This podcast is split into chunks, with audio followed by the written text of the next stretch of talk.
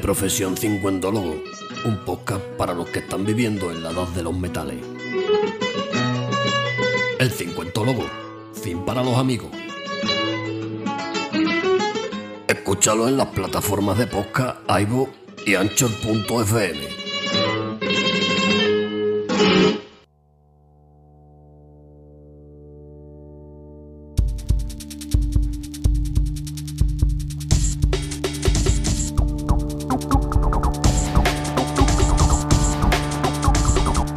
Hola querido diario, al final ya ves cómo son las cosas, he decidido darte el uso que te mereces.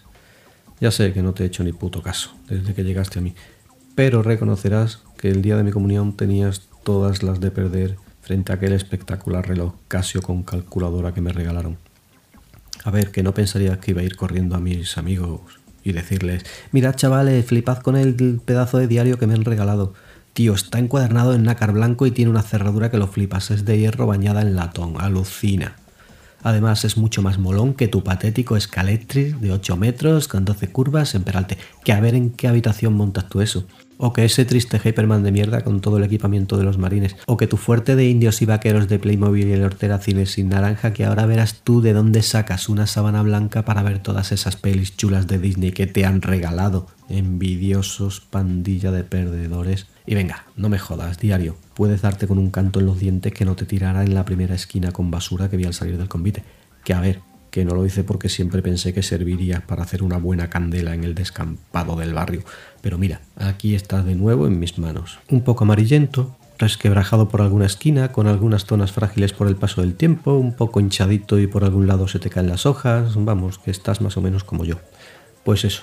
Que aquí estoy porque acabo de quedarme en paro con cincuenta tacos y parezco un estudiante. Quiero decir que no tengo ni puta idea de qué hacer con mi vida y que con tanto tiempo libre cada vez me la casco más. ¿Saben lo que dicen de los que tenemos cincuenta años, verdad? Que nuestra experiencia es un valor añadido, pero que ya si eso, que pase el siguiente. Dicen que lo mejor es reinventarse. Reinventarse, venga, no me jodas. cincuenta años tratando de conocerme y ahora que ya lo he conseguido, ¿tengo que inventarme otro yo? Pero si con mi yo de ahora estoy de puta madre. Mira, ya sé qué me pasa después del café y del cigarrito de la mañana. También he descubierto por fin cuántos macarrones echar en la olla para no tener que invitar después a todo el barrio. Incluso he aprendido a ignorar al jovencete que vive conmigo cuando se pone insoportable. Que ya, que ya, que ya, que ya sé, querido diario, que se refieren al terreno profesional. Lo que aquí pasa es que nadie se quiere dar cuenta de que llevamos reinventándonos toda la puñetera vida.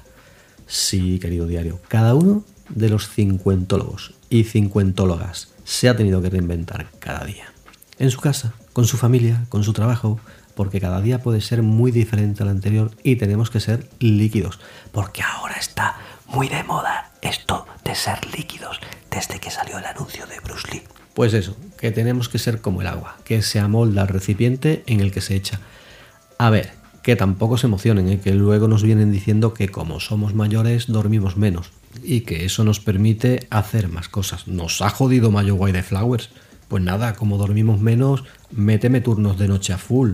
Mira, querido diario, que yo me pregunto que para qué tanto estudiar y trabajar si después te dan una patada en el culo y para casa reinventarse. Y que nunca es tarde para aprender, dicen. No te jode. ¿Y qué se piensan que hemos estado haciendo los últimos cincuenta años?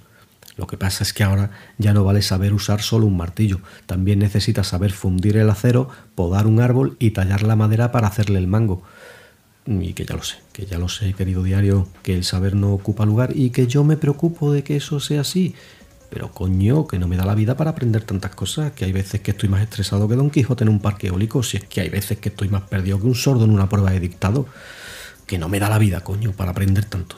Yo ya mañana te cuento más, querido diario, que tengo que modernizar mi currículo, que parece que tampoco vale ya presentarlo en papel. Ahora dicen las malas lenguas que te tienes que grabar en vídeo porque, por lo visto, quienes dirigen las empresas que también se han reinventado y que ya no leen. Joder, ahora lo quieren todo con imágenes. Querido diario, hasta mañana.